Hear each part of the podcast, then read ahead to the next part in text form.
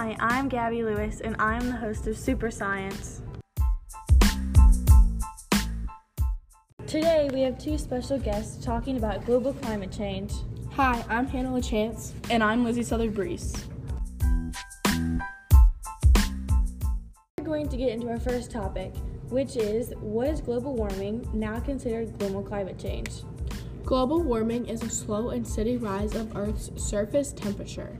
We actually don't call it global warming anymore. We call it global climate change. The hotter gets hotter and the colder gets colder. Like we have enormous heat waves in the summer. Our temperatures are usually 95 to 102 degrees. In extreme winters, we get ice, snow, and extremely cold degrees is like negative 2.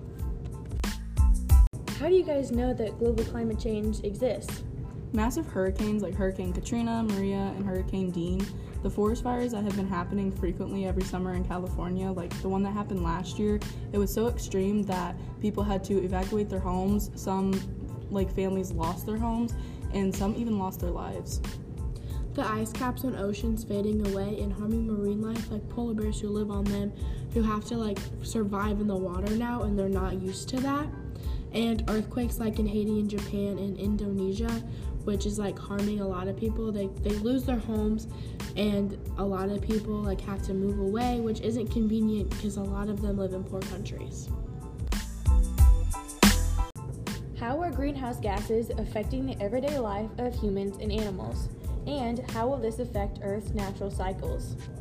Greenhouse gases have trapped heat in our atmosphere to keep our planet habitable for years. But now these gas levels, like carbon dioxide, are unbalanced and causing complex shifts in weather and climate around the world. These changes result in the shifting of wildlife populations and habitats. Because of the rising of seas and major weather events, certain habitats are being destroyed, which is forcing the animals to move out of their native area and causing some to go extinct. This is our last question. What is the solution of global climate change for us as humans? How can we stop the problems we are causing? Some solutions are wind turbines to provide natural electricity instead of harmful like electric shock or physical burns. When you buy your next car, look for the one with the best fuel economy in its class. Each gallon of gas you use is responsible for 25 pounds of heat trapping gases in the atmosphere. Forest reforestation helps restore and absorb carbon, which takes it out of the global warming cycle. Wash clothes in cold water. They get just as clean with today's detergents, but hot water washes use five times the energy and create five times the emissions. There's many more ways to like help around your house that you can not do that's to help the economy and the earth. And this could save you nearly $100 a year, which will help the people that struggle in everyday life to pay simple bills like water and gas. Have any questions, leave them in the comments and we'll try to answer them as soon as possible or on the next show.